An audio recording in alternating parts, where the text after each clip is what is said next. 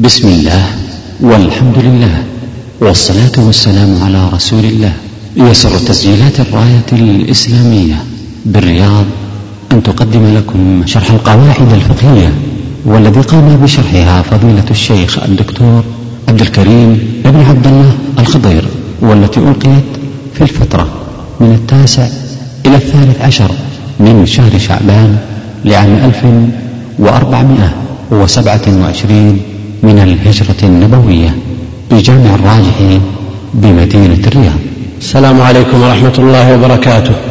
الحمد لله رب العالمين وصلى الله وسلم وبارك على عبده ورسوله نبينا محمد وعلى آله وصحبه أجمعين. أما بعد فقد ثبت في الصحيح من حديث معاوية رضي الله تعالى عنه أن النبي عليه الصلاة والسلام قال من يرد الله به خيرا يفقهه في الدين. والفقه في الدين معناه الفهم لنصوص الوحيين والمراد بالدين بجميع أبوابه بجميع أبوابه لا خصوص الأحكام العملية الفرعية كما استقر عليه الاصطلاح عند أهل العلم. فالمراد بالدين كما جاء في حديث جبريل حينما سأل النبي عليه الصلاة والسلام عن الإيمان والإسلام والإحسان أجابه عن كل هذا. ثم قال عليه الصلاة والسلام هذا جبريل أتاكم يعلمكم دينكم. فدل على أن الدين أعم وأشمل من الأحكام العملية وإنما هو شامل للعقائد والآداب إضافة إلى الأحكام وغيرها. والفقه في الدين الفهم عن الله جل وعلا وعن رسوله عليه الصلاة والسلام على مراد الله ومراد رسوله عليه الصلاة والسلام وعلى ضوء فهم سلف هذه الأمة وأئمتها. لا على الأهواء ولا على الفهوم الملوثة بعد أن مسخت الفطر وانتشرت البدع إنما الفهم عن الله جل وعلا على مراده بما يفسره نبيه عليه الصلاة والسلام ويفهمه عنه صحابته والتابعون لهم بإحسان رحم الله الجميع ورضي عنهم. إذا كان الفقه في الدين بهذه المنزلة فالعناية به من قبل طالب العلم يجب أن تكون على مستوى هذه الأهمية. وليس معنى هذا أننا نتفرغ لدراسة الفقه الاصطلاحي ونغفل عما عداه بل الكل داخل في الفقه بالدين والفقه بالمعنى الاصطلاحي لا شك أنه ثمرة من ثمرات الاستنباط من النصوص ولذا مما يرجح به صحيح البخاري على صحيح مسلم أن فيه الاستنباط استنباط هذا الإمام الجليل محمد بن إسماعيل البخاري من النصوص في تراجمه وفي آثاره التي يذكرها بعد هذه التراجم مما يرجح بها أحد الاحتمالات التي يحتملها النص. فرجح الإمام البخاري بهذا على صحيح مسلم لأن الاستنباط هو الثمرة العظمى الثمرة العملية من النصوص الاستنباط من أجل العمل لا من أجل العلم المجرد من أجل العمل. الموصل إلى الله جل وعلا. الفقه بالمعنى الخاص معرفة الأحكام الشرعية التفصيلية من أدلتها الإجمالية. ودراسة الفقه تكون بدراسة الفروع بأدلتها من الكتاب والسنة وإجماع أهل العلم وقياس الأشباه والأمثال والنظائر على نظائرها وغير ذلك من الأصول المعروفة عند أهل العلم. تكون بدراسة الأحكام التفصيلية بأدلتها وقد تكون بدراسة القواعد التي تشمل كل قاعدة منها المسائل الكثيرة. ودراسة الفقه من حيث الإجمال ثم التفصيل على هيئة قواعد كلية أو أغلبية ثم تفصيل ذلك وتفريعه التفريع الفقهي على هذه القواعد هذا وجه وضرب من ضروب دراسة الفقه والضرب الأول الذي هو في كثير من كتب أهل العلم على طريقة التفصيل دراسة الأحكام التفصيلية ابتداء ثم بعد ذلك إذا تيسر للمؤلف أو للفقيه أن يستنبط قاعدة أو ضابطا يشمل آه، مسائل كثيرة تنطوي تحت هذه القاعدة وذلك الضابط فهذا أيضا أمر معروف عندهم وهو المستفيض الكثير. كدراسة أصول الفقه أصول الفقه منهم من يدرسه تفصيلا ثم يجمل. يعني يذكر الفروع ثم يستنبط من مجموع الفروع قاعدة. ومنهم من يعكس يذكر الأصل ثم يفرع على هذا الأصل. وتقليب العلم بهذه الطريقة مرة كذا ومرة كذا كل هذا ليثبت ويرسخ في ذهن الطالب. فكونه يؤتى به على صيغة واحدة وعلى هيئة واحدة قد تكون مملة لطالب العلم. وإلا فما معنى أن ندرس المسائل الفقهية من كتب الفقهاء ونستدل لها من الكتاب والسنة ونذكر أقوال أهل العلم؟ ثم بعد ذلك نرجع لندرس الفقه على طريقة ثانية وهي دراسة القواعد ثم التفريع عليها. كل هذا لينشط طالب العلم. فإذا جيء بالعلم على أكثر من وجه لا شك أن هذا منشط لطالب العلم لأن أخذه على طريقة واحدة. وعلى وتيرة واحدة لا شك أنه ممل ممل بالنسبة لطالب العلم. لو أن طالب علم أخذ يتفقه على كتب الفقه على طريقة واحدة يقرأ كتاب ثم ينهيه يقرأ كتاب ثاني ثم ينهيه وهكذا وثالث ورابع لا شك أنه سوف يمل من هذه الطريقة لأن الجادة إذا كثر طرقها ملت. لا سيما وأن هذا كلام البشر. المبني على كلام الله وكلام رسوله عليه الصلاة والسلام مجردا لكن الذي لا يخلق مع كثرة الترداد هو القرآن فقط هو كتاب الله جل وعلا فقط لكن لو افترض أن طالب تفقه أول ما بدأ بالعمدة ثم الدليل ثم الزاد ثم المقنع ثم الكافي ثم الفروع ثم الانصاف ثم المغني ثم المجموع ثم كذا إلى متى؟ لكن يدرس على الجادة المعروفة عند أهل العلم يتفقه على الطريقة المرتبة عند أهل العلم المحررة على حسب طبقات المتعلمين المبتدئين ثم المتوسطين ثم آه، المتقدمين. يتفقه على هذه الطريقة ثم بعد ذلك يدخل عليها علوم أخرى كالقواعد والأصول وغيرها. المقصود أن تقريب العلم بهذه الطريقة وإلا فيمكن أن يقال لماذا لا يكتفى في العلم كله بكتاب واحد. يفسر القرآن بتفسير يحوي جميع العلوم وهذا ممكن. لكن كون الإنسان يأخذ التفسير من وجه ثم بعد ذلك يأخذ الحديث من جهة والفقه من جهة هذا ينشط طالب العلم. لا شك أن بعض الناس عنده صبر وعنده دأب يستطيع أن يقرأ في الكتب المتماثلة ويكرر ويردد.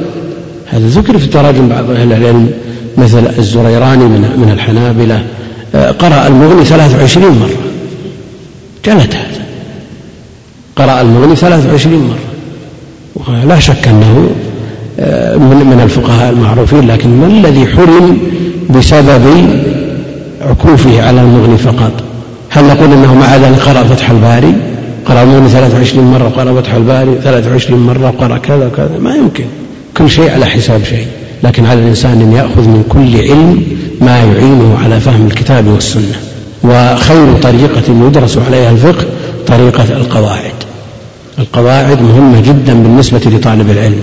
استوي في ذلك القواعد الفقهية التي نحن بصدد الحديث عنها وأيضا القواعد الأصولية. وكل علم له قواعد. وإذا كان في قواعد الفقه الأشباه والنظائر ففي قواعد النحو الأشباه والنظائر أيضا.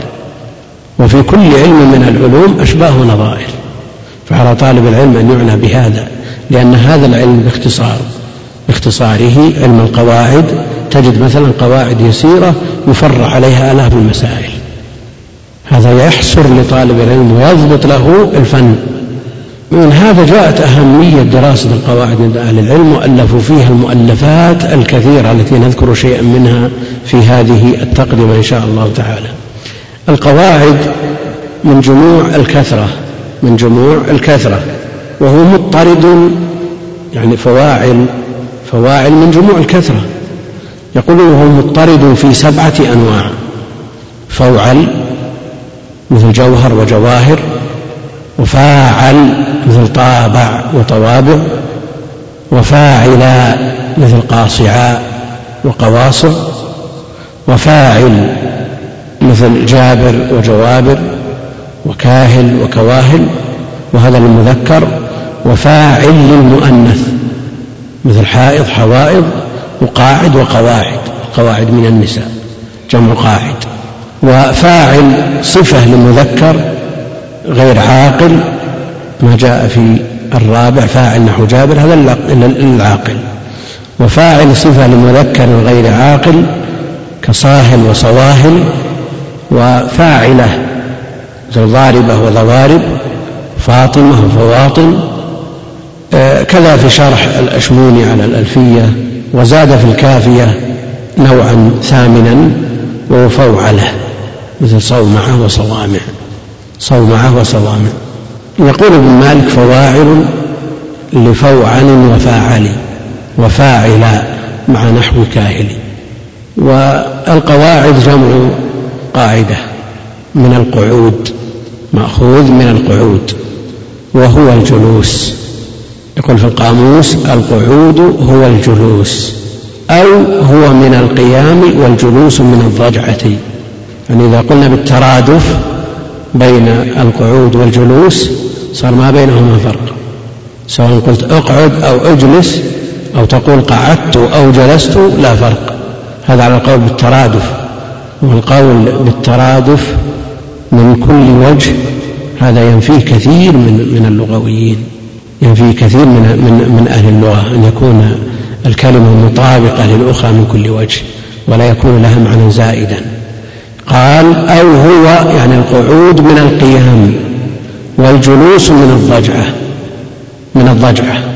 يبين هذا حديث إذا دخل أحدكم المسجد فلا يجلس حتى يصلي ركعتين.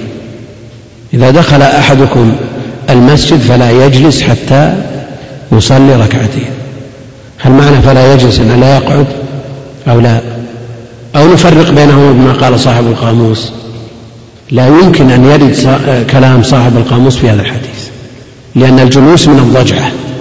فعلى هذا لو كان مضطجعا ثم جلس من اضطجاعه على كلام صاحب القاموس أنه يلزمه أن يصلي ركعتين. لكن مثل هذا هل يقال له دخل في المسجد؟ لا. وإذا كان قائما ثم قعد لا يلزم على كلام صاحب القاموس.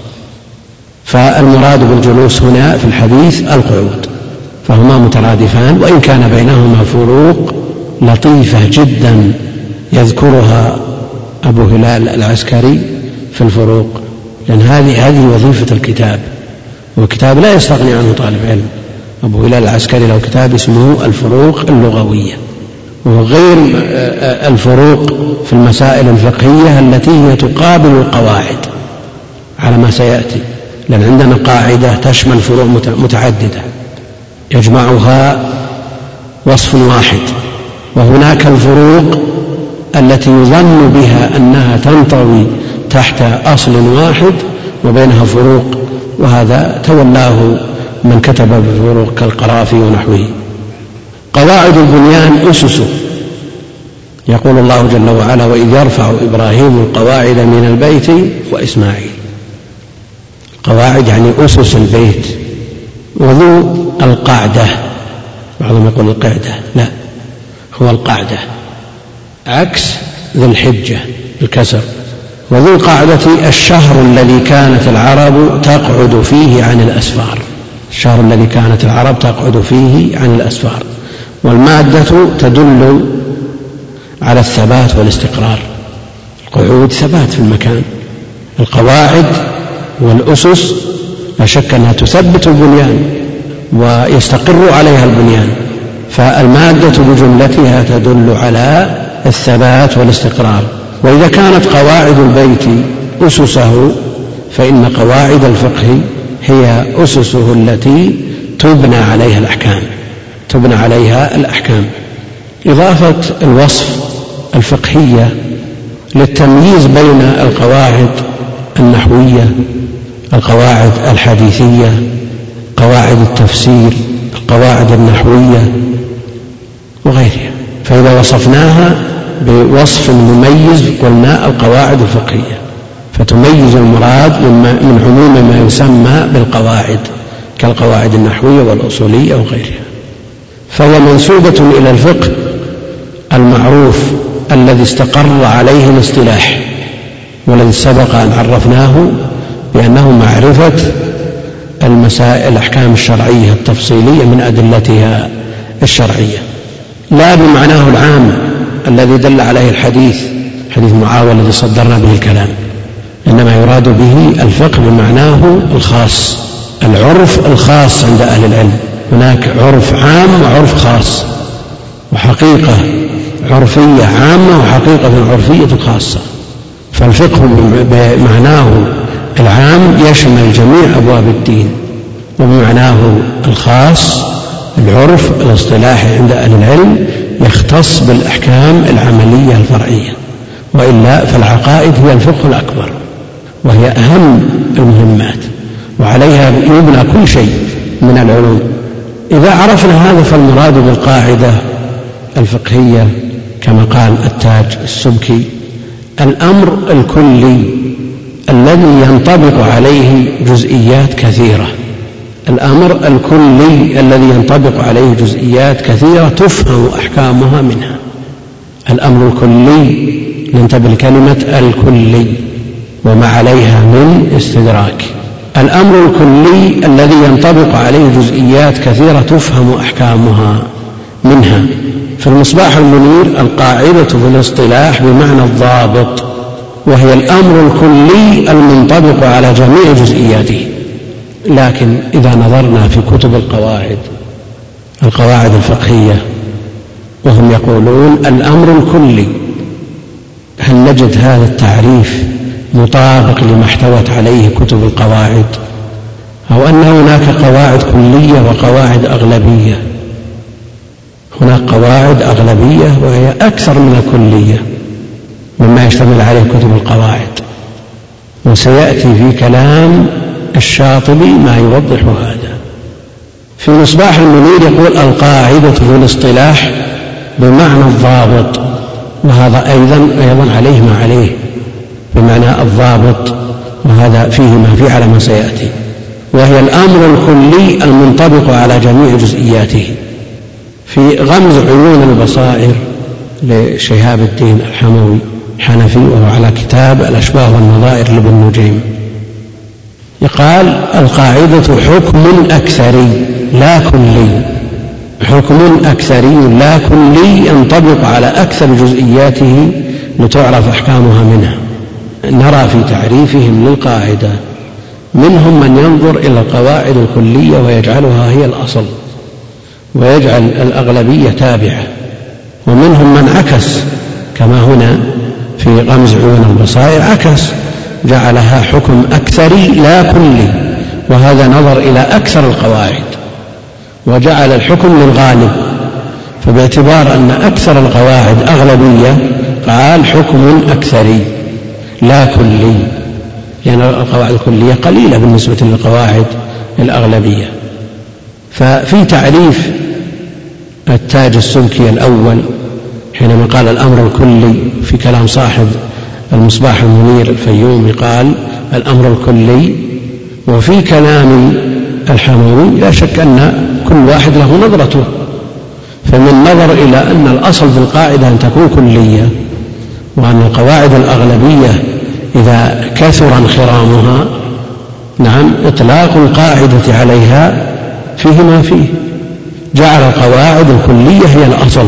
وجعل القواعد الأغلبية الأكثرية آه، تابعة وليست مقصودة لذاتها.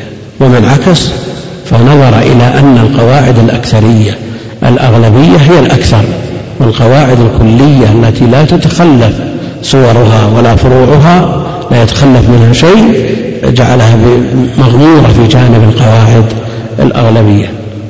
الشاطبي يرى أن خروج بعض الفروع عن قاعدة لا يقدح في كونها كلية. الشاطبي في الموافقات يرى أن خروج بعض الفروع من قاعدة لا يقدح في كونها كلية. إيش معنى الكلية؟ كلية التي لا يتخلف عنها فرع من فروعها. فإن خرج عن مضمونها فرع من فروعها أو أكثر لم تكن كلية لأن الكل يراد به الجميع يراد به الجميع لا الأكثر. نظير هذا اختلافهم في الإجماع اختلافهم في الإجماع. فالأكثر على أن الإجماع قول الكل جميع مجتهدي الأمة. هذا الإجماع. الذي لا تجوز مخالفته. والطبري يرى أن الإجماع قول الأكثر. يسميه إجماع مع أن فيه من يخالف لكنهم قلة بالنسبة للموافقين. يعني التنظير من أجل فهم تعريف القاعدة. الجمهور على أن الإجماع قول الكل. لو خالفهم واحد ما حصل الإجماع ولا صح نقل الإجماع في المسألة. لأن الإجماع قول الكل. على رأي الطبري رحمه الله الإجماع قول الأكثر. قول الأكثر. فقول الأقل لا يخل بكونه إجماعا. نظير كلام الشاطبي عندنا في تعريف القاعدة. ولذا تجدون الطبري في تفسيره كثيرا ما يقول واختلف القراءة في قراءة قوله تعالى ثم يذكر قول الأكثر ثم يردفه بمن خالف ثم يقول والصواب في ذلك عندنا كذا لإجماع القراءة على ذلك لإجماع القراءة على ذلك. كيف يكون إجماع وقد نقلت من خالف؟ نعم ما يرد عليه هذا لأنه يرى الإجماع قول الأكثر. وفي قول الحافظ العراقي رحمه الله في صفة من تقبل روايته ومن ترد. أجمع جمهور أئمة الأثر. يعني تنافر بين إجماع وجمهور. لأن كون القول قول الجمهور يدل على أن هناك مخالف. يدل على أن هناك مخالفا. وقوله أجمع يدل على عدم المخالف. وبهذا يتضح لنا كلام الشاطبي رحمه الله تعالى. الشاطبي يرى أن خروج بعض الفروع عن قاعدة لا يقدح في كونها كلية. يقول في الموافقات إن الأمر الكلي إذا ثبت فتخلف بعض الجزئيات عن مقتضى الكلي لا يخرجه عن كونه كليا لا يخرجه عن كونه كليا. وأيضا فإن الغالب الأكثر معتبر في الشريعة اعتبار العام القطعي. لأن المتخلفات الجزئية لا ينتظم منها كلي يعارض هذا الكلي الثابت. إيش معنى كلامه؟ يقول إذا وجد قاعدة خرجنا عليها على هذه القاعدة مئة مسألة وخرج عن هذه القاعدة عشر مسائل. يقول هذه العشر المسائل لا ينتظمها قاعدة كلية. فما عندنا تعارض قاعدة بقاعدة. إنما عندنا تعارض قاعدة مع بعض فروع القاعدة مع بعض فروعها. يقول لأن المتخلفات الجزئية لا ينتظم منها كلي يعارض هذا الكلي الثابت. في تعريف التاج السبكي متصلا به يقول منها ما لا يختص بباب كقولنا اليقين لا يزال بالشك. ومنها ما يختص بباب كقولنا كل كفارة سببها معصية فهي على الفور. يقول منها ما لا يختص بباب كقولنا اليقين لا يزال بالشك. ومنها ما يختص بباب كقولنا كل كفارة سببها معصية فهي على الفور. هل هذا كلام صحيح ولا ليس بصحيح؟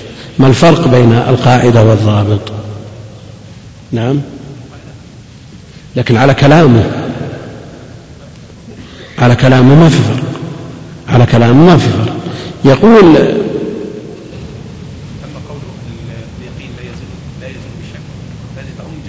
إذا تبقى أن الكفارات جزء ما هي بعامة. ما تدخل جميع الأبواب. الكلام مقتضى كلامه أنه لا فرق بين القاعدة والضابط. لكن هو يقول أيضا الغالب أن ما اختص بباب وقصد به نظم صور متشابهة أن يسمى ضابطا. يسمى ضابطا الغالب. على أن طائفة من أهل العلم لم يفرقوا بين القاعدة والضابط. ما فرقوا بين القاعدة والضابط. وعرفوا القاعدة بأنها هي الضابط أو الضابط عرفوا بأنه هو القاعدة فلا فرق بينهما. هؤلاء عرفوا القاعدة والضابط بتعريف واحد كابن الهمام في التحرير تحرير في أصول الفقه لابن الهمام وهذا يجمع بين طريقتي الحنفية والشافعية لأن للشافعية طريقة في التصنيف في أصول الفقه وللحنفية طريقة والكمال بن همام هذا من الحنفية لكنه ألف الكتاب يجمع بين الطريقتين. في تعريف صاحب المصباح المنير قال القاعدة في الاصطلاح بمعنى الضابط. هذا أيضا يوافق من يرى أن القاعدة والضابط شيء واحد. وعلى التفريق جرى الزركشي في تشريف المسامع أن ما لا يختص بباب من أبواب الفقه يسمى قاعدة في اصطلاح الفقهاء وأما ما يخص بعض الأبواب فيسمى ضابطا. في الأشباه والنظائر لابن نجيم الفرق بين الضابط والقاعدة أن القاعدة تجمع فروعا من أبواب شتى والضابط يجمعها في باب واحد. يقول هذا هو الأصل. يعني على خلاف الأصل التعبير عن القاعدة بالضابط والعكس. قد يقول قائل من خلال هذا الكلام ما اتفق على شيء معين يعني كل شيء وجد فيه الخلاف كل كلمة من كلمات التعريف كونها كلية وكونها ضابط كونها أغلبية كونها قاعدة. نعم كلها عليها استدراكات. والحدود التي هي التعريف لا يلزم أن يكون متفقا عليها. لا يلزم أن يكون متفقا عليها لأن كل عالم له اجتهاده وله نظرته إلى الأمور لا سيما وأن هذه الاصطلاحات حادثة. هذه الاصطلاحات حادثة. لم تكن في القرن الأول ولا الثاني ولا الثالث القرون المفضلة. يعني اصطلاحات حادثة. كان السلف يتداولونها في كلامهم كسائر العلوم. يعني لو بحثنا عن أصول التفسير وقواعد التفسير ما وجدنا مصنف من القرن الأول أو الثاني أو الثالث إنما تتداول يتداولها أهل العلم ويتناقلونها فيما بينهم ويبثونها في كتبهم. وقل مثل هذا في أصول الفقه وفي علوم الحديث. يعني قلت في علوم الحديث أن من أو من أوائل المصنفات المحدث الفاصل للرامة هرمزي توفي سنة 360 يعني متأخر. وليس فيه كل ما يحتاج طالب العلم من هذا العلم. وإنما وجدت قواعد الحديث في كلام الأئمة منثورة في كتبهم ومؤلفاتهم وفيما نقل عنهم. وقل مثل هذا في سائر العلوم التي استقر الاصطلاح عليها ومع الأسف أنه قد يوجد مما اصطلح عليه عند أهل العلم ما فيه مخالفة لما جاء في النصوص الشرعية. يعني استقر الاصطلاح على شيء وما جرى عليه سلف الأمة عملا بالنصوص من كتاب الله وسنة النبي عليه الصلاة والسلام قد يختلف مع هذا الاصطلاح. ولا شك أنه كلما كان الاصطلاح إلى النص أقرب لا شك أنه أكمل. وهذا هو السبب في كون هذه الاصطلاحات لا يتفق عليها لأن كلها حادثة طارئة قد يقول قائل لماذا إذا كانت هذه حادثة لماذا نقول أن هذه من المحدثات؟ التي أمرنا بالابتعاد عنها وعلينا أن نأخذ علمنا من نصوص الوحي مباشرة من غير أن تتأثر بهذه الاصطلاحات الطارئة. نقول هذه الاصطلاحات لا شك أنها تعيننا على فهم النصوص وعلى كيفية التعامل مع النصوص وتقرب لنا العلم وليست بأمور ملزمة بمعنى أنه لا يجوز مخالفتها ليست هذه أمور ملزمة بمعنى أنه لا يجوز مخالفتها بدليل أن أهل العلم اختلفوا في حدها. فطالب العلم لا شك أنه يتمرن عليها ويتخرج عليها. ثم بعد ذلك إذا تكونت لديه الأهلية والنظر فإنه لا شك أنه يلزمه أن يعمل بما يؤديه إليه اجتهاده وما يدين الله به. يعني هذا في سائر العلوم التي هي بمثابة وسائل للمقاصد. يعني الآن يكثر القول بالإجتهاد والتفقه من الكتاب والسنة ونبذ كلام الرجال وطرح كتب الفقه لا يستفاد منها.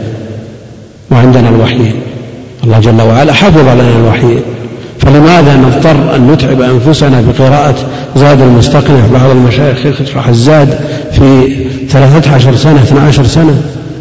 يضيع من عمره وعمر الطلاب لكن الزاد من أين جيء به؟ لا شك أن مطالبة الطالب المبتدئ بالتفقه بين الكتاب والسنة تضييع له. بعض الإخوان يوصي بأن يقرأ للمبتدئين الدرر البهية للشوكاني. هذا لا شك أنه كتاب مجتهد كتاب شخص مجتهد ولا ألفه إلا بعد أن تأهل. فكيف يطالب طالب علم مبتدئ بأن يقرأ بمثل هذا الكتاب ويترك الجادة المطروقة عند أهل العلم؟ لا يصلح أبدا. هذا تضييع لطالب العلم. تفقه طالب العلم على الجادة على الطريقة التي رسمها أهل العلم ثم بعد ذلك إذا تأهل فرضه الاجتهاد. أما في بداية الأمر وحكمه حكم العامي فرضه التقليد وسؤال أهل العلم. فليس من العبث أن يؤلف مثل هذه الكتب وفي بعضها وعورة وصعوبة مثل الزاد ومختصر خليل وغيرهما. ألفت هذه لتعليم الطلاب أبدا لتمرينهم. لأنه إذا فهم الزاد وفهم مختصر خليل خلاص يقرأ ما شاء. وليست هذه دساتير بمعنى أنك ملزم آثم إذا خالفتها أبدا. إذا تأهلت ورأيت المؤلف خالف النص اضرب بقوله على الله حائل لكنك تتفقه وتتمرن على هذه الكتب وغالبها الصواب ولها أدلتها ومستنداتها من الكتاب والسنة وقل مثل هذا في القواعد وغيرها. والاصطلاحات. أحيانا قد يكون الاصطلاح الحقيقة الشرعية لكلمة من الكلمات تخالف الحقيقة العرفية. هل نقول إن من تبنى الحقيقة العرفية سواء كانت عند أهل العلم أو حتى عند العامة معارض لنصوص الكتاب والسنة لأن الحقائق ثلاث عند أهل العلم حقيقة لغوية وحقيقة شرعية وحقيقة عرفية. لو قال قائل أنا عمري كله والله ما رأيت جمل أصفر. نقول أنه مكذب لله جل وعلا كأنها جمالة صفر. هو يقصد الحقيقة العرفية للأصفر. وفيه من الجمال ما لونه أصفر فيما تعارف الناس عليه لا. ويأتي مثل هذا في باب الأيمان والنذور بكثرة تعارض الحقائق. وسيأتي إن شاء الله تعالى إشارة إليه من ضمن القواعد التي تشرح إن شاء الله تعالى. فالإصطلاحات لا شك أنها حادثة لكنها تعين على فهم الكتاب والسنة ويتأهل الإنسان. نعم فهو مطالب بالكتاب والسنة لا غير. تجدون بعض الإخوان وهم من أهل الغيرة على السنة فيما نحسبهم يقولون أبدا ليش لماذا نتفقه على طريقة المتأخرين وفيها قواعد منقوضة؟ يقول يا أخي المبتدئ لا بد أن أن يتمرن على قواعد المتأخرين. وأنت ما قلت مثل هذا الكلام حتى أنهيت كتب المتأخرين. فلما تأهلت تطالب طالب مبتدئ بأن, بأن يحاكي المتقدمين من الأئمة في أحكامهم المبنية على القرائن وما يعرف شيء؟ لا هذا لا شك أن فيه شيء من التضييع لطالب العلم. فطالب العلم يتفقه ويطلب العلوم كلها على وجهها وعلى الجادة التي رسمها أهل العلم وعلى ويأخذ العلم عن أهله.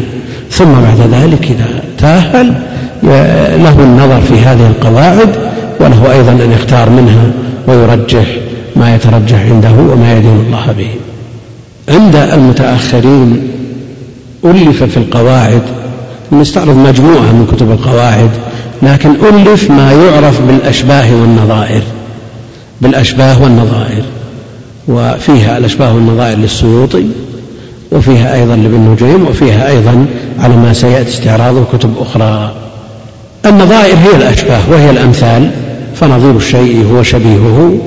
واستدل السيوطي على تسمية كتابه بهذا الاسم بما جاء في كتاب أمير المؤمنين عمر بن الخطاب رضي الله تعالى عنه إلى أبي موسى الأشعري. وفيه اعرف الأمثال والأشباه ثم قس الأمور عندك فاعمد إلى أحبها إلى الله وأشباهها بالحق فيما ترى. هذا معول السيوطي في تسميته آه، كتابه بالأشباه وإلا في الحقيقة هو كتاب قواعد وألف في القواعد. كتب كثيرة جدا لا يحاط بها كل مذهب من المذاهب الأربعة وغير الأربعة من المذاهب البدعية أيضا فيها قواعد فيها كتب ألفت القواعد. لعل من أوائل هذه القواعد وإن لم تسمى بالقواعد ما نقل عن أبي الحسن الكرخي من أئمة الحنفية متوفى سنة أربعين وثلاثمائة وفيه تسع وثلاثين مسألة بين قاعدة وضابط. وأطلق عليها اسم الأصول لكنها خاصة بالمذهب الحنفي. وأيضا من الحنفية من كتب وهو أبو الليث السمرقندي المتوفى سنة ثلاث وسبعين وثلاثمائة ألف كتابا أسماه تأسيس النظر وفيه قواعد. وهذا العلم كغيره من العلوم يبدأ التأليف فيه ضعيف ضعيف ثم بعد ذلك يكمل من جاء. يعني اللبنة الأولى تبدو منفردة ضعيفة لكن إذا أولي عليها اللبنة الثانية ثم الثالثة إلى أن يكتمل البناء هذا شبيه بالتأليف في كل العلوم. يعني تجد العلم أول ما يؤلف فيه لا شك أنه يكون من وجه ويحصل فيه آه، خلل كبير يستدرك يستدركه من يجيء بعده. هناك أيضا تأسيس النظر للدبوسي وهو مطبوع. متوفى سنة ثلاثين وأربعمائة فيه قواعد. وذكر صاحب كشف الظنون القواعد لابن دوست متوفى سنة سبع وخمسمائة وفي ذيله إيضاح المكنون القواعد للقاضي عياض المتوفى سنة أربع وأربعين وخمسمائة وفي ذيله أيضا الثاني هدية العارفين ذكر إيضاح القواعد لعلاء الدين السمرقندي المتوفى سنة تسع وثلاثين وخمسمائة وهو غير غير أبي الليث الذي تقدم ذكره. القواعد في فروع الشافعية لأبي حامد الجاجرمي متوفى سنة ثلاثمائة آه، ثلاث عشرة وستمائة ثلاث عشرة وستمائة وذكره ابن خلكان ابن خلكان في كتابه المشهور اسمه إيش؟ وفيات الأعيان. وفيات الأعيان. ومن باب الفائدة هذا الكتاب مفيد في بابه اللي هو باب التراجم لا سيما الأدباء والمؤرخين. ويمتاز بضبط النسب يضبطها بالحرف ميزته ضبط النسب. وإلا هو في تراجم الأدباء والمؤرخين يطيل ويسهب ويشيد بهم. أما في تراجم العلماء والعباد والزهاد تجده يبخسهم وأشار إلى ذلك الحافظ ابن كثير رحمه الله تعالى في ترجمة ابن الراوندي. أشار إليه الحافظ ابن كثير في ترجمة ابن الراوندي لأن ابن خلكان أشاد بابن الراوندي وهو في آه، ميزان المحققين زنديق. أشاد به ابن خلكان فيستفاد منه في تراجم الأدباء والمؤرخين في معرفة أخبارهم لكن لا يعول عليهم الثناء عليهم. في الثناء عليهم لا يعول عليه. لأنه كما ذكر حافظ بن كثير هذا بالاستقراء. أنه في تراجم العلماء والأئمة والزهاد والعباد يبخسهم ولا يطيل في تراجمهم. وترجم كما قال الحافظ ابن كثير ترجم لابن الراوندي وأشاد به وبعلمه مع ما عرف عنه من الزندقة يقول ابن كثير وكأن الكلب لم يأكل له عجينا. ما كأن شيء صار مع أنه زنديق. فهذه فائدة بمناسبة ذكر ابن خلكان وهو عمدة عند أهل العلم.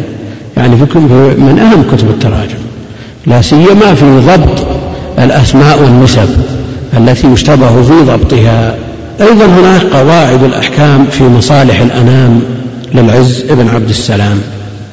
ومطبوع متداول. وله أيضا القواعد الصغرى القواعد الصغرى وهو أيضا مطبوع في جزء صغير. هناك أيضا الأشباه والنظائر لصدر الدين بن الوكيل متوفى سنة ست عشر وسبعمائة وهو مطبوع. والقواعد الكبرى والقواعد الصغرى وكلاهما للطوفي.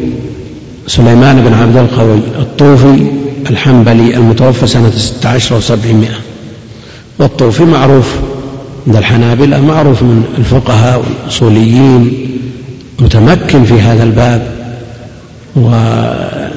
وعنده ذكاء وعنده فطنة لكن يبقى أنه نسب إليه شيء من البدعة. وقيل على لسانه أشعري حنبلي رافضي تجتمع ولا ما تجتمع ها؟ تجي ولا ما تجي؟ ها؟ على كل حال هو من من الآخرين عن شيخ الإسلام يعني هو التقى بشيخ الإسلام وأخذ عنه. فتهمته بأنه رافضي. وجه إلى كثير من النقد وإلا فالحافظ بن رجب ذكر هذا في ترجمته في ذيل الطبقات. ذكر هذا في ترجمته في ذيل الطبقات. أما كونه حنبلي أشعري يجتمع كونه حنبلي وأشعري. أما رافضي فلا. كتاب لشيخ الإسلام اسمه القواعد النورانية. شيخ الإسلام أشهر من النار على علم لا يحتاج أن نذكر أكثر من كونه شيخ الإسلام من تيمية. طبع الكتاب بتحقيق محمد حامد الفقي لكنه بالكتب الفقهية أشبه يعني على طريقة شيخ الإسلام في سرد المسائل الفقهية. يعني يذكر فيها شيء يجمع بعض الأمور إلى بعض حينما يطرق مسألة من المسائل ويستطرد ويخرج منها بحيث اشتبه على من سماه بالقواعد. والتسمية هذه النورانية الفقهية ما أدري هل سبق عليها الشيخ حامد ولا لا والكتاب محقق. حقق ما ما أدري هل طبع بعد تحقيقه أو لا. هناك أيضا المذهب في قواعد المذهب لمحمد بن راشد القفصي آه، المالكي توفي سنة ست وثلاثين وسبعمائة وذكره ابن فرحون في الديباج. هذا هو. يقول القواعد النورانية الفقهية حط عنوان أعلى باسمها الصحيح القواعد الكلية. القواعد الكلية. يقول اسمها القواعد الكلية. ما أدري كيف جاب الشيخ هذا العنوان الشيخ حامد وهو يتصرف في مطبوعاته. الشيخ حامد يتصرف أحيانا. نظرية العقل. لشيخ الإسلام ابن تيمية هل يمكن أن يسمي شيخ الإسلام آه، علم العقود؟ أو فن العقود أو باب العقود من الفقه الإسلامي يسميه نظرية ما يمكن إطلاقا. لكن شاع في عصره تسمية بعض الأبواب لا سيما المتعلقة بالمعاملات نظريات. شاع في في مصر هذه شاعت هذه التسمية فسمى الكتاب نظرية العقل وهذا تصرف غير مقبول هذا تصرف غير مقبول من الشيخ. عفى الله عنا وعنه. يقول هذه قوبلت على سبع نسخ ومطبوع في مكتبة التوبة القواعد الكلية لشيخ الإسلام ابن تيمية بتحقيق وتعليق الشيخ محيسن ابن عبد الرحمن المحيسن. يقول الاسم الثاني القواعد النورانية فلم أجد ما يدل عليه لا ممن ترجم له أو كتب عن مؤلفاته.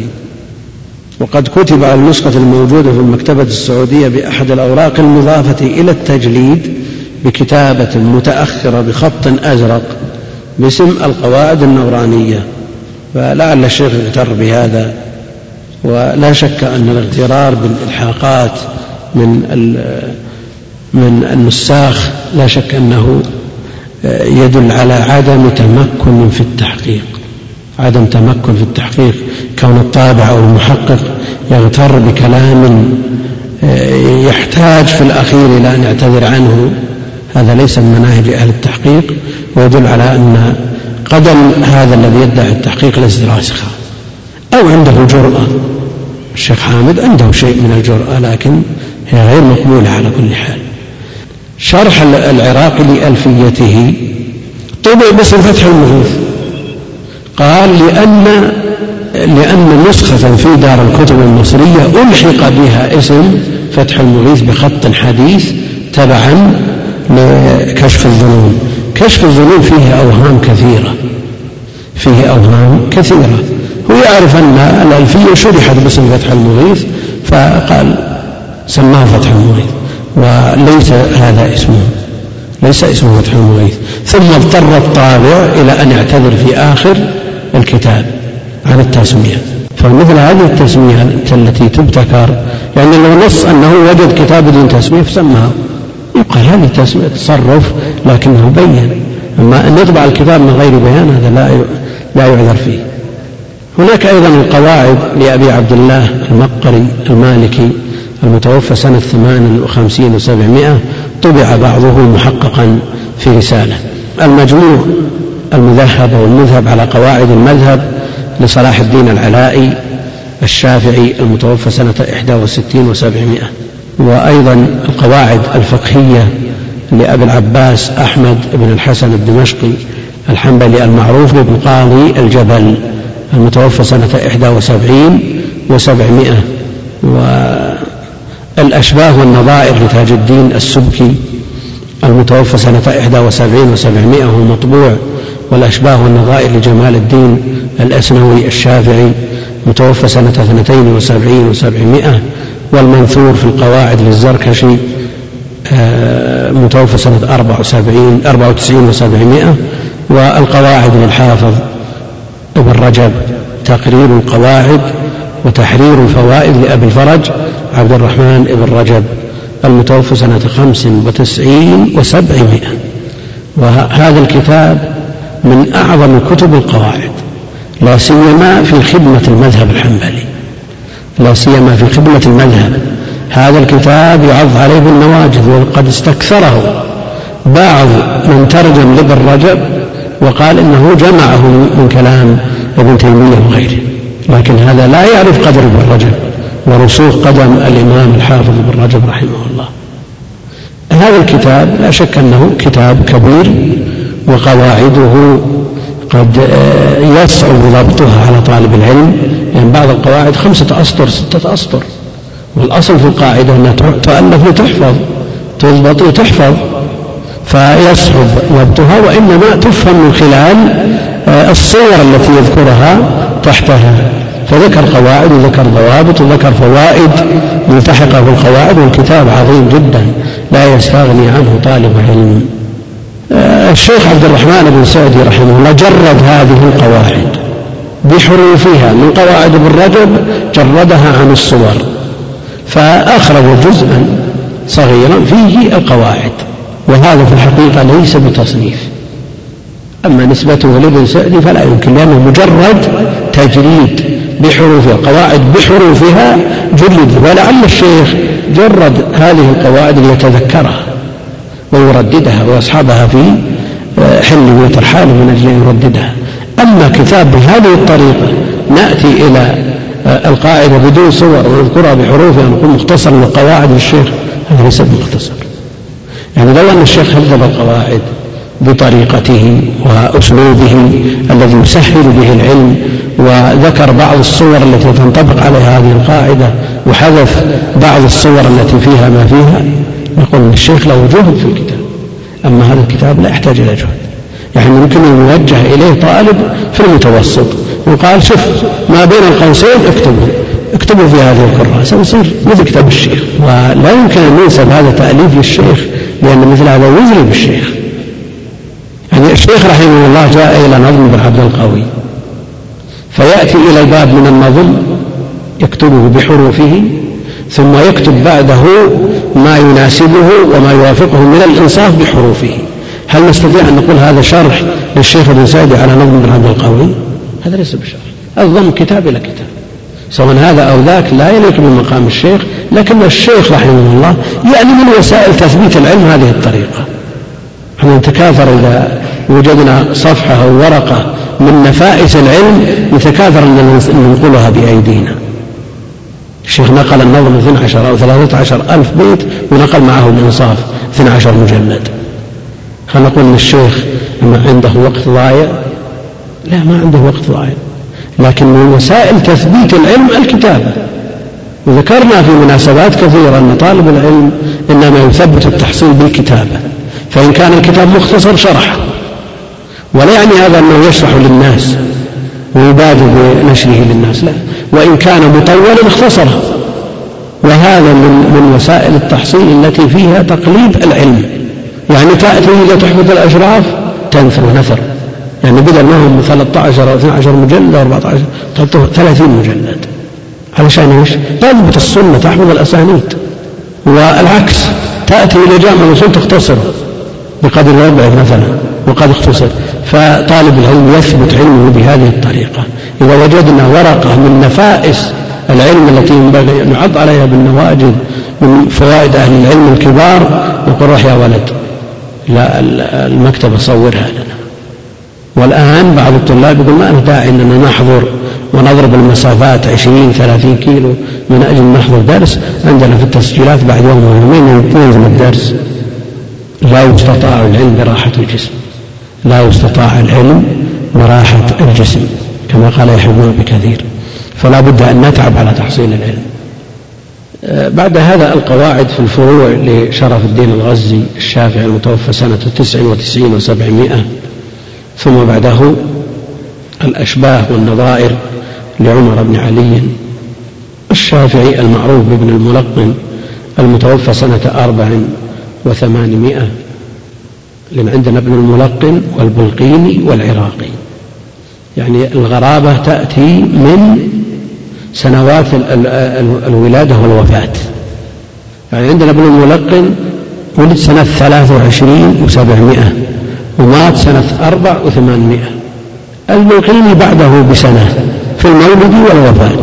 سنة أربع وعشرين ومات سنة خمس ثمانمائة العراقي بعدهما بسنة بعده بسنة في المولد والوفاة.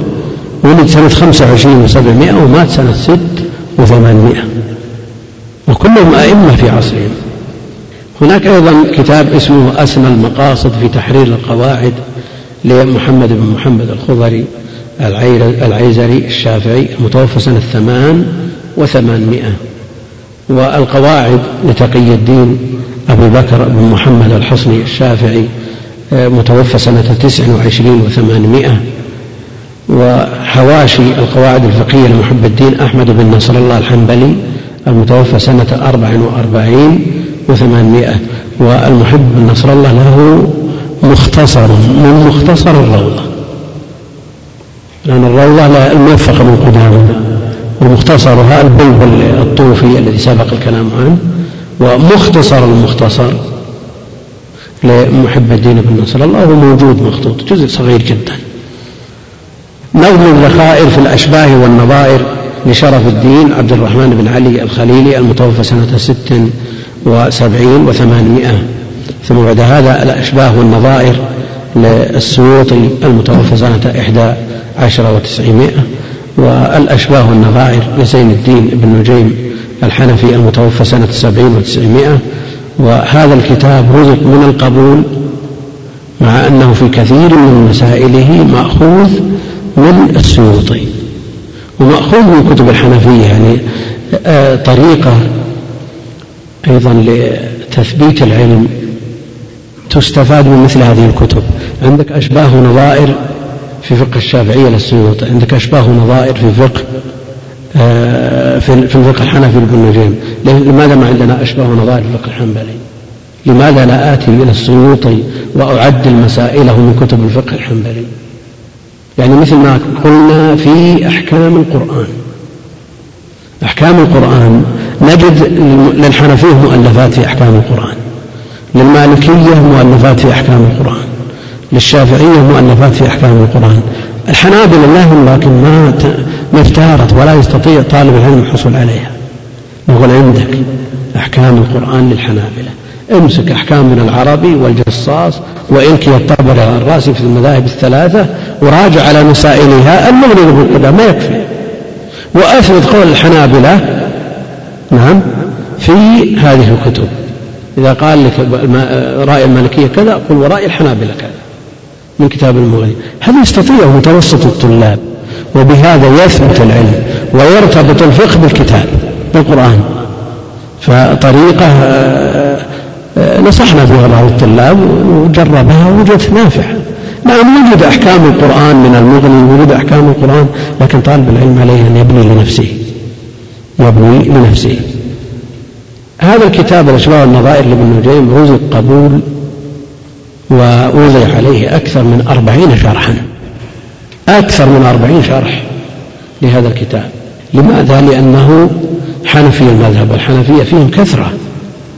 ووفرة في الأعداد جموع غفيرة وعندهم أيضا اتجاه إلى التأليف والتصنيف في هذا الفن. وإذا دخلت في المكتبات الكبرى تجد مثلا فقه الحنفية دواليب كثيرة يعني يمكن ثلاثين أربعين دالوب كتب حنفية.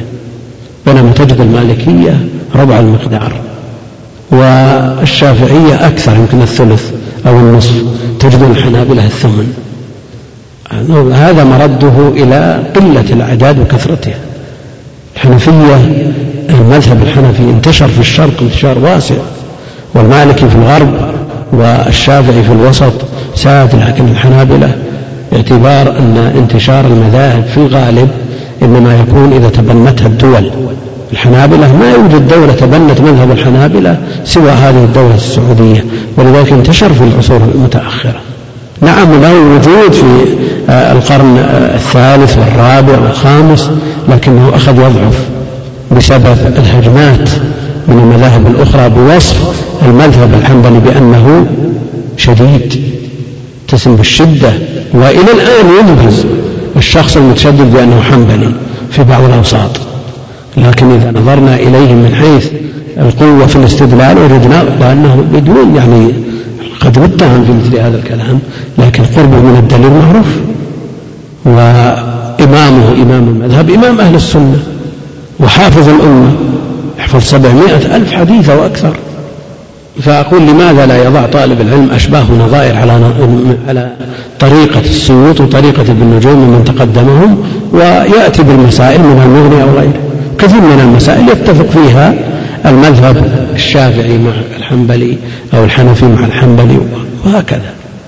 الموطأ للإمام مالك له رواية لمحمد بن الحسن وهو حنفي المذهب أحد الصاحبين المعروفين للإمام حنيفة مع أبي يوسف. أكثر في الكتاب كونه حنفي. فشرحه الدهلوي آه، بكتاب اسمه المسوى شرح الموطأ أضاف إلى أصل الكتاب الذي هو المذهب المالكي لأن المؤلف الإمام مالك وما تأثر به من الحنفي بواسطة الراوي محمد بن الحسن أضاف المذهب الشافعي ليكون في المذاهب الثلاثة. لماذا لا ينبغي طالب علم ويضيف المذهب الحنبلي؟ شو اللي يمنع نقول هذه من وسائل لا أقول هذا تعصب. أنا أقول العكس لو أن الحنبلي موجود والشافعي ما موجود أضف الشافعي. من أجل إيش؟ هذه وسيلة من وسائل التحصيل أن تحصر ذهنك. عرفت الأقوال الثلاثة لأنك تريد أن تضيف إليها. فتفهمه فهم جيد ثم تضيف إليها. لن تضيف قول جديد وبالفعل جديد إلا بعد أن تفهم الأقوال الثلاثة.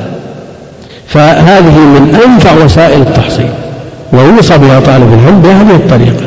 يعني يعاني العلم يراجع ويبحث ويسهر الليل ويكتب لينغرس العلم في في قلبه. هناك أيضا إيضاح المسالك إلى قواعد الإمام مالك لأبي العباس الونشريسي المتوفى سنة أربع عشر وتسعمائة وهو مطبوع. القواعد الكلية والضوابط الفقهية لجمال الدين يوسف بن عبد الهادي الحنبلي آه، المتوفى سنة تسع وتسعمائة والفرائد البهية في القواعد الفقهية أو نظم القواعد الفقهية. مش الكتاب اللي وزع عليكم؟ نعم؟ نعم. الفرائد البهية الفرائد البهية في نظم القواعد الفقهية. نعم. عندنا الفرائد البهية الأصل النظم. نعم. وشرحه المواهب السنية. النظم لأبي بكر ابن أبي القاسم الأهدل اليمني الشافعي آه، متوفى سنة خمس وثلاثين وألف. وهذا لخصه من لجة الأشباح.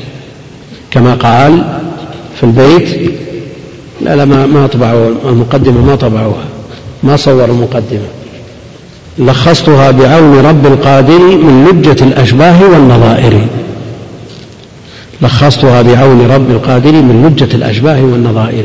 هذا النظم آه، عليه شروح وحواشي. من هذه الشروح المواهب. نعم. المواهب السنية شرح الفوائد البهية لعبد الله بن سليمان الجوهزي اليمني الشافعي متوفى سنة إحدى ومائتين وألف. وعليه على هذا الشرح حاشية للشيخ محمد ياسين بن عيسى الفاداني المتوفى سنة عشر وأربعمائة وألف اسمها الفوائد الجنية.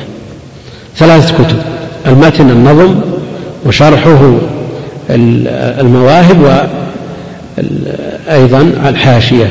التي اسمها الفوائد الجنية. إذا اجتمعت هذه الكتب الثلاثة استفاد طالب العلم فائدة كبيرة. على كل حال الأشباه طبع مرارا قبل أن تعداه طبع مرارا من أوائل هذه الطبعات طبعة مكة مطبعة الأميرية في مكة في مطلع القرن الماضي. وعلى هامشه المواهب السنية شرح الفرائد البهية. طبع على الحاشية. وإذا اجتمع الكتابان طيب. أيضا طبع الأشباه وعلى هامشه شرح النظم بالمطبعة مطبعة مطبعة التجارية مطبعة مصطفى محمد. مصر طبع جميل جدا. لكن أفضل طبعاته على الإطلاق الطبعة الحلبي. طبعة الحلبي سنة 1356 يهمني التاريخ يا الأخوان لأنه طبع مرارا في الحلبي وغيره. لكن هذه أجود الطبعات سنة 1356 وعليها تحقيق وتعليق للشيخ حامد الفقي رحمه الله. النظم أيضا طبع مستقل في مصر قبل ما أقرب من أربعين سنة وطبع أيضا شرحه مستقلا في قلنا أنه طبع مرارا أكثر من مرة على هامش الأشباه والنظائر للسيوطي. وطبع مستقل هنا في طبعة يعني من مطبعة المشهد الحسيني طبعة جميلة ومرتبة ومنظمة والحاشية واضحة وعليها أيضا مطالب. طبع بعدها طبعة في غاية الجمال لكنها كأن الطابع آه، ما يحسن الطباعة لأن الطبعة الأولى يكتب فيها مطلب مطلب في الحاشية في الهامش علشان تنتبه فائدة قاعدة. لك لا أدخلها في أثناء الكلام. مثلا يقول عن الإمام الشافعي ينقل كتب مطلب فأدخل مطلب بين عن الإمام الشافعي ينقل. عن الإمام الشافعي مطلب ينقل. لا شك هذا جهل. جهل بالعلم وجهل بالطباعة وجهل لكنها طبعة أنيقة وجميلة وعليها. الحاشية حاشية الفداني ثم طبع. الكتب الثلاثة النظم مع شرحه مع, حواش مع حاشيته في دار البشائر في دار البشائر الإسلامية. آه، طبعة لا بأس بها مرقمة ومعتنى بها. من الحواشي على المواهب اللي هو شرح النظم المواهب العلي شرح الفرائد البهية. وأيضا إيضاح القواعد الفقهية لطلاب المدرسة الصولتية. للشيخ عبد الله بن سعيد اللحجي المتوفى سنة عشر وأربعمائة.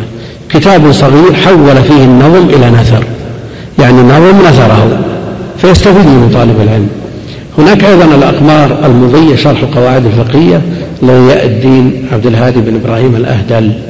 وهناك أيضا كتاب في القواعد والضوابط اسمه الفوائد المكية فيما يحتاجه طلبة الشافعية من المسائل والضوابط. والقواعد الكلية لعلوي بن أحمد السقاف وهو مطبوع مفرد في مجلد بقدر هذا. هناك أيضا مجلة الأحكام العدلية. مجلة الأحكام العدلية. هل في آخر في أواخر أيام الدولة العثمانية رأوا الضعف في القضاة فأجبروهم وأرغموهم على الحكم بهذه المواد التي جمعت في مسمى بمجلة الأحكام العدلية وجلها من الفقه الحنفي إن لم يكن كلها من الفقه الحنفي وهو تقنين تقنين للشريعة سموها مجلة الأحكام العدلية. هذه المجلة عمل بها القضاة في وقتهم وأجبروا وأجبروا عليها ولا شك أن التقنين غير سائغ في الشرع لأن هذا يقفل باب الاجتهاد على القضاة. يقفل باب الاجتهاد على القضاة ويجعل دورهم ضعيف ويجعل القضايا التي في كل قضية منها ما يؤثر في الحكم عليها يجعلها واحدة. ولا يجعل القاضي مساحة يجتهد فيها. كل قضية يحتف بها من من الأمور ما يجعل العقوبة أقل أو أخف أو أشد عن الجاني حاشا الحدود المضبوطة التي جاء الكتاب والسنة بها. لا شك أن مثل هذا ارتكب من قبل والكلام فيك يدور في هذه الأيام والله المستعان. مجلة الأحكام العدلية صدرت بمئة قاعدة مئة قاعدة اختيرت من الأشباه والنظائر لابن نجيم وبعض كتب الحنفية. الأشباه والنظائر لابن نجيم يعني كما حظي بالشروح حظي بالطباعة طبع في أوروبا سنة 1241 يعني من كم؟ من 185 سنة. من 185 سنة أو 86 سنة. يعني قديم جدا والطبعة معروفة. ثم طبع في بولاق قبل 1300 1298 ثم طبع مرارا بدون حصر. يقول اختيرت من من الأشباه والنظائر بالنجوم لبعض كتب الحنفية وشرحها تبعا للمجلة شرح القواعد تبعا للمجلة. آه، عبد السلام القريمي المتوفى سنة أربع وثلاثمائة وألف وسليم رستم باز المتوفى سنة ثمان وعشرين وثلاثمائة وألف وعلي حيدر شرحها باللغة التركية ترجم إلى العربية ومحمد سعيد بن عبد الغني الراوي متوفى سنة أربع وخمسين وثلاثمائة وألف ويوسف بن همام أصاف المحامي سنة سبع وخمسمائة سبع وخمسين وثلاثمائة وألف والشيخ خالد الأتاسي مفتي حمص سنة ستة وعشرين ثلاثمائة وألف لكنه لم يشرح القواعد ولم يكمل شرح المجلة فأكمله وشرح القواعد ابنه محمد طاهر المتوفى سنة تسع وخمسين وثلاثمائة وألف. شرح المجلة أيضا مسعود أفندي آه، مفتي قيصرية اسمه مرآة المجلة. وأيضا شرح محمد سعيد المحاسني سنة أربع وسبعين وثلاثمائة وألف ومنير القاضي سنة تسع وثمانين وثلاثمائة وألف ومحمد سعيد الغزي سنة ست وأربعين وثلاثمائة وألف. على كل حال المجلة صار, صار لها عناية وصار لها رواج وشرحها ممن شرحها غير المسلمين أيضا لأنها عبارة عن مواد كالقوانين فتصدوا لشرحها وألف بعض مع الأسف بعض النصارى من كتب الفقه التي تدرس في بعض الجهات التي ينتسب بعض شعوبها إلى الإسلام. المقصود أن هذا العلم دين يؤخذ من أهله. والشيخ ابن سعدي أيضا ساهم في هذا الباب وله منظومة سهلة ميسرة. يمكن أن يمرن عليها طالب العلم المبتدئ وبعض الأخوان يقول لماذا لا نعتمدها؟ أنا أقول طلاب العلم الذي بين أيدينا أكبر من أن يمرنوا على قواعد ابن سعدي. لأنها سهلة ميسرة يفهمونها في بيوتهم. وعلى هذا سوف يكون المعول عليه في الشرح النظم هذا. الفرائد البهية ونستفيد من شرحه ونراجع الأشباه قبل الحضور إن شاء الله تعالى. فلعلكم تحضرون الدرس قبل الحضور إليه لتتم الفائدة. والله أعلم. صلى الله وسلم وبارك على عبده ورسوله نبينا محمد وعلى آله وصحبه أجمعين. قل هل يداوى بالقرآن غير المسلم أي الكافر؟ في الحديث الصحيح من حديث أبي سعيد أنه رقى الكافر سيد العرب الذين نزل بهم وهو كافر وبرئ. وللأسف الشديد أصبحت بعض الكبائر عند بعض الناس أمر عادي بسبب قلة من ينكر هذا المنكر مثل حلق اللحية والدخان وغيره. لعلكم إلى آخر تحثون طلاب العلم على الإنكار بالأسلوب الحسن. طالب العلم يعني مطالب أكثر من غيره.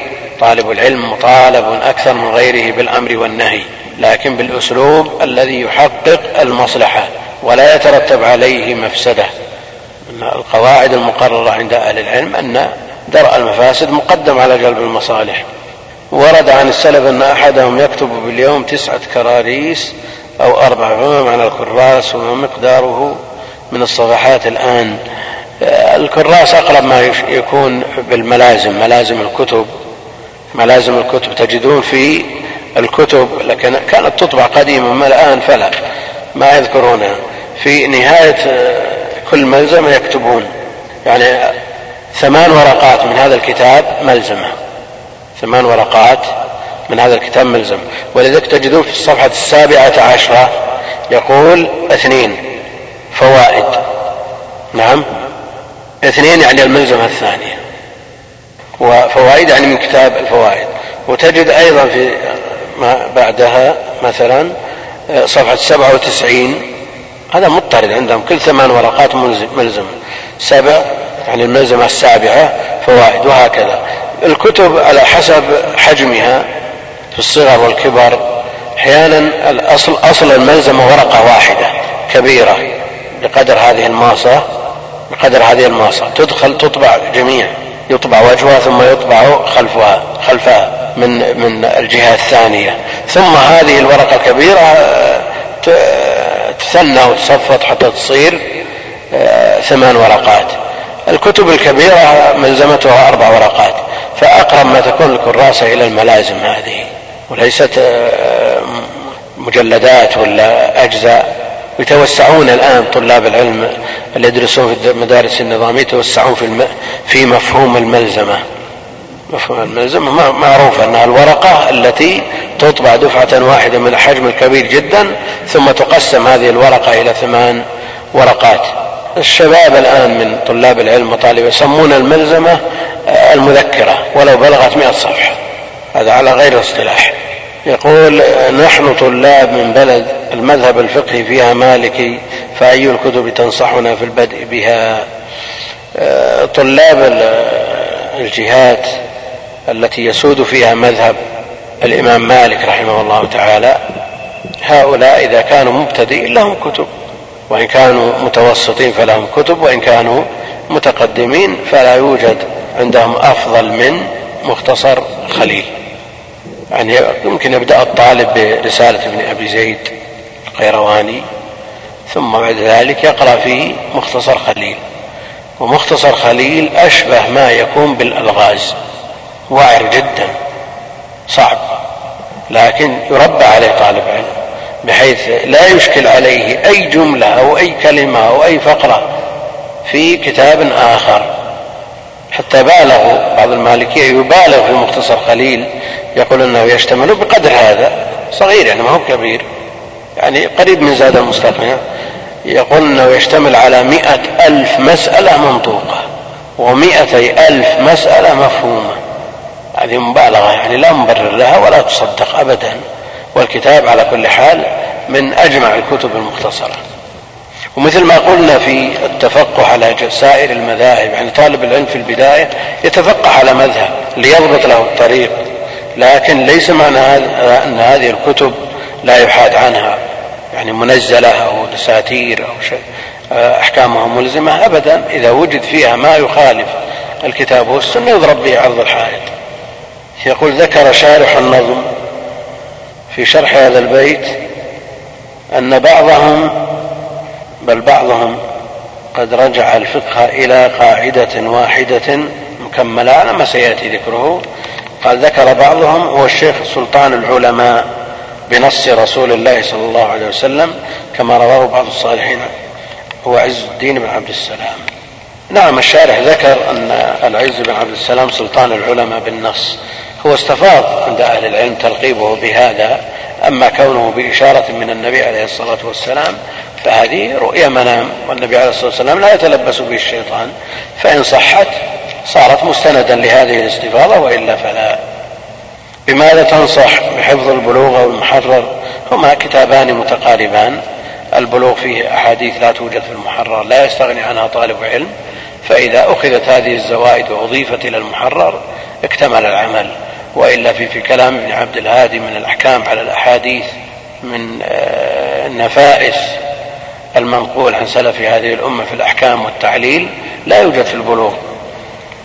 هل يبدأ طالب العلم بالروضة الندية قبل الزاد أو العكس لا يبدأ بالزاد لأن الروضة الندية ذكرنا أن المتن الدرر البهية كتاب اجتهادي يقول هل يثبت خبر صحيح عن صيام يوم الخميس؟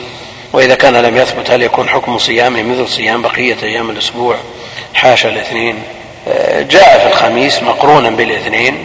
وأنهما يومان تعرض فيهما الأعمال فله خصيصة وله ميزة على سائر الأيام وأفضل الأيام يوم الاثنين بلا شك لأنه ثبت به الخبر وأما يوم الخميس فقد قرن مع الاثنين وكونه يضاهي أي بقية أيام الأسبوع فلا أفضل من يوم الجمعة إفراد الجمعة بالصيام منهي عنه. والنبي عليه الصلاة والسلام أمر أم المؤمنين أن تفطر لما علم أنها تفرد الجمعة. وكذلك جاء النهي عن صيام يوم السبت. يقول آه، يقال عند بعض العامة لا تخاف إلا من راعي صائبة ما رأيكم في هذا القول؟ إيش من من راعي راعي صائبة قصده بذلك العين التي تصيب في الغالب يعني شهر بها؟ فعلى هذا نخافه ونتقيه. العين جاء فيها ما شاء جاء حق بلا شك ولها أصل وجاءت في السنة. فيتقى مثل هذا إذا كان المراد به العيان. يتقى شره بالأذكار. بالأذكار التي جاء في النصوص ما يدل على أنها تحفظ الإنسان. أما كونه يخاف خوفا مع تعظيم فهذا لا يجوز إلا لله جل وعلا.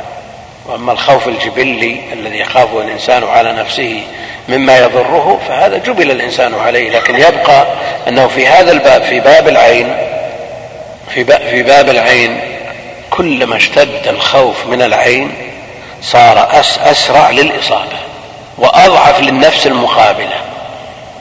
وهذا شيء مشاهد. يقول هل تختص مراكز السعود بأصول الفقه أم يحتوي على القواعد الفقهية؟ آه، كتب الأصول في الجملة يأتي في ثناياها ويرد شيء من القواعد كما أنه يرد فيها شيء من الفروع الفقهية للتمثيل.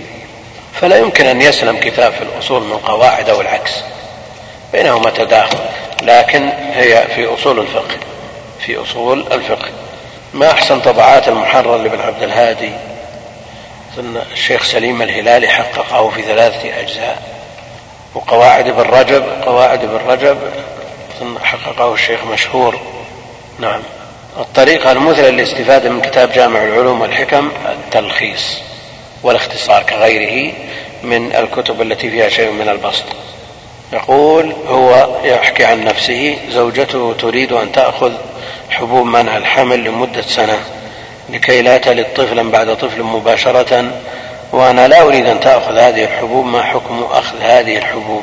أولا إذا كانت تتضرر بذلك إذا كانت تتضرر بذلك تتضرر بذلك فلها أن تأخذ ما لا يضر بصحتها ولا بد من اتفاق الطرفين على ذلك لا بد أن يكون اتفاق بين الزوجين على ذلك. فإن كانت تتضرر بذلك وهو لا يوافقها بمعنى أنه يريد الحمل ويريد كثرة النسل فله حلول أخرى. يعني له التعدد حل. يتزوج زوجة أخرى آه، تنجب له الأولاد ويترك هذه على حسب ما تحتمله وتطيقه. ونعرف أن كثير من النساء قد تتحمل الحمل لكن لا تتحمل الضرة. ومن الطرائف جاي سؤال تقول أن وزنها آه، خمسة وثلاثين كيلو. يعني نضوة الخلقة جدا. وأنها لا تستطيع أن تحمل في كل سنة ولا سنتين ولا ثلاث. والزوج يصر إلا أن تحمل. فقلت هناك إذا كان لديكم تقرير طبي فلا يجوز له أن يلزمك بشيء من من شيء ما لا تطيقينه. قالت نعم عندي تقرير طبي. قلت لا يجوز له أن يلزمك. لكن لديه حل وتزوج ثانية تنجب له. قال لا أستطيع التوأم يقول من لم يبدأ في أي متن من متون قواعد الفقه أن يحضر هل له أن يحضر هذا الدرس؟ نعم له أن يحضر هذا الدرس ويستفيد إن شاء الله تعالى لكن إن قرأ قبل الحضور في القواعد الشيخ ابن سعدي مع تعليقه عليها طيب يوطد, يوطد له ويمهد له الإفادة من هذا الدرس. يقول مسافر صلى المغرب مع جماعة ثم دخل مع جماعة أخرى تصلي المغرب. صلى المغرب مع جماعة ثم دخل مع جماعة أخرى تصلي المغرب ودخل معهم في الركعة الثالثة بنية العشاء.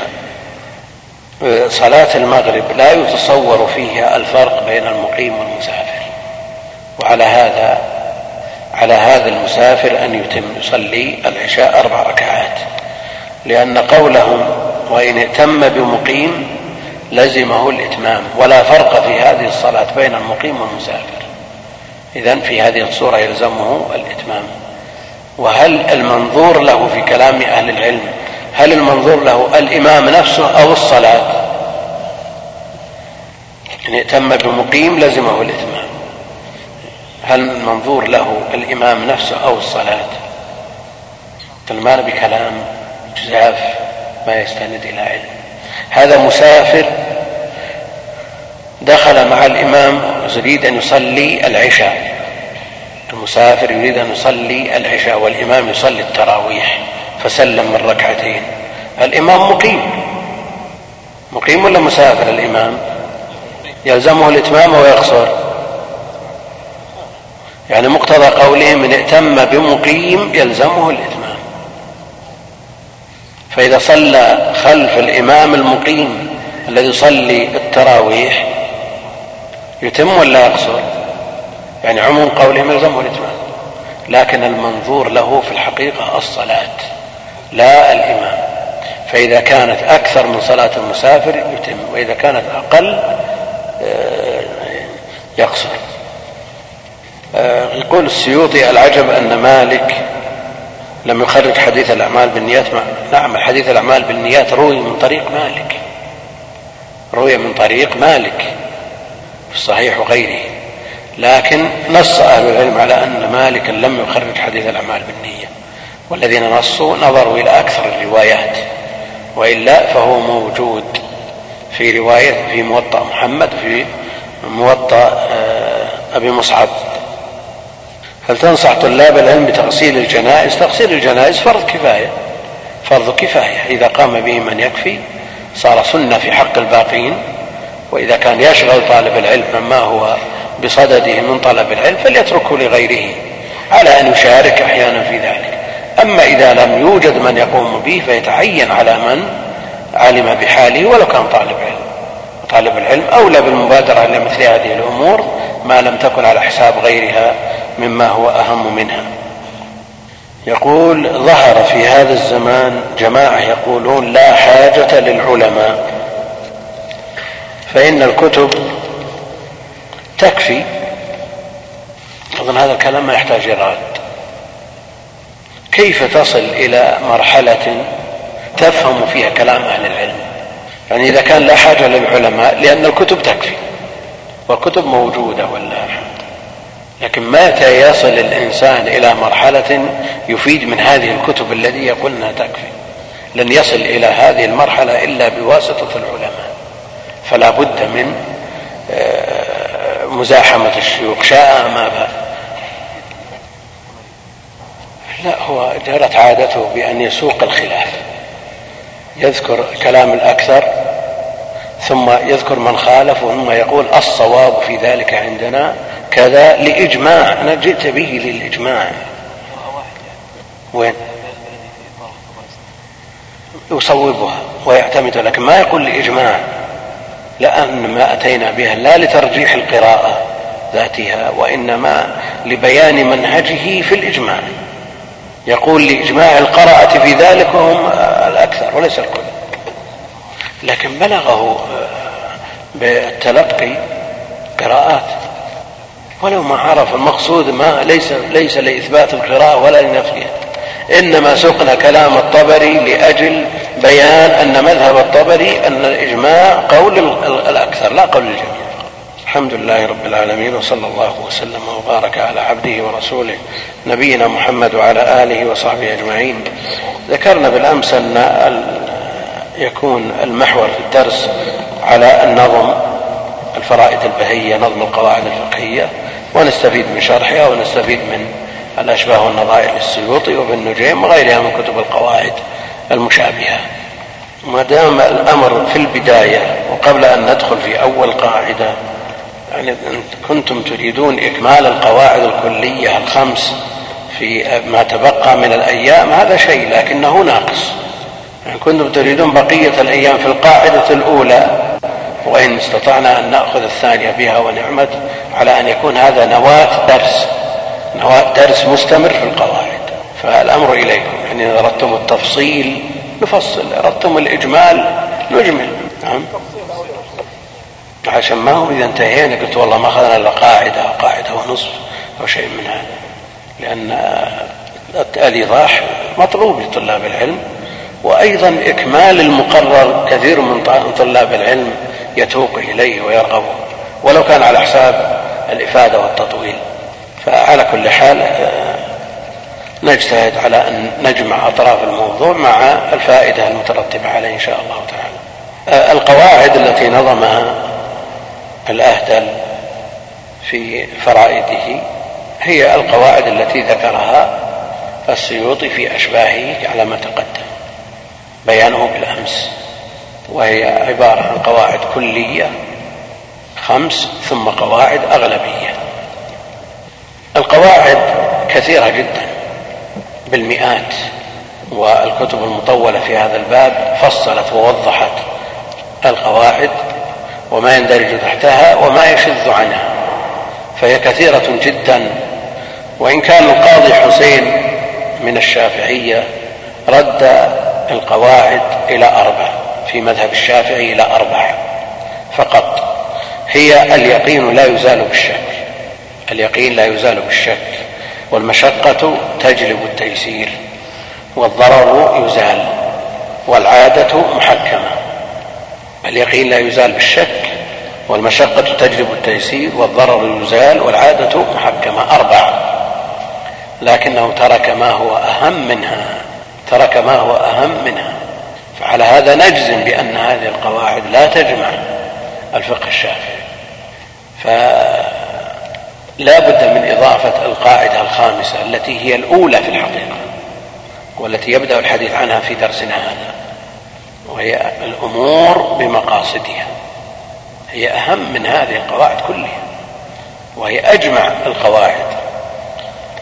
آه، قال بعضهم في كون هذه الأربع دعائم الفقه دعائم الفقه كله نظر في كون هذه الأربع دعائم دعائم الفقه كله فيه نظر. فإن غالبه لا يرجع إليها إلا بتكلف لا يرجع إليها إلا بتكلف. وإذا سلكنا مسلك التكلف نعم آه، رجحنا قول العز بن عبد السلام حينما يرجع القواعد إلى جلب المصالح ودرء المفاسد. إذا أردنا أن ندخل نحشر الأبواب تحت أقل قدر من القواعد ولو كان هناك شيء من التكلف وعدم الظهور بحيث لا يخطر على بال كثير من المتعلمين دخول هذه المسائل الفقهية في هذه القاعدة فإننا نستطيع أن نقول أن تحصيل المصالح يجمع جميع أبواب الدين لأن الدين عبارة عن مصالح. فنرجعه إلى شق قاعدة. لكن أهل العلم حينما يذكرون مثل هذه الأمور يذكرون ما يدخل فيها بوضوح ومن غير تكلف. ما يتكلم فيه في القاعدة الأولى من أجل تعرفون كيفية الضم الأمور بمقاصدها يقول أهل العلم يشترط لكل عبادة يتقرب بها إلى الله جل وعلا شرطان. الأول الإخلاص. والثاني المتابعة الإخلاص والمتابعة بأن يكون العمل خالصا لوجه الله تعالى وأن يكون على سنة آه، رسول الله عليه الصلاة والسلام. يقول بعضهم يكفي واحد تكفي المتابعة تكفي المتابعة ولغيره أن يعكس. كيف تكفي المتابعة عن الإخلاص؟ نعم. نعم الرسول عليه الصلاة والسلام تعبد لله جل وعلا بإخلاص. فإذا اختل هذا الشرط فلم يتحقق الشرط الثاني. وإذا تحقق الشرط الثاني دخل فيه الشرط الأول لأن لا تتحقق المتابعة للنبي عليه الصلاة والسلام إلا بالإخلاص. لكن هب أن العلماء قالوا مثل هذا الكلام وأطبقوا عليه وتركوا الشرط الأول. رغم أهميته متى يذكر المتعبد النية والإخلاص؟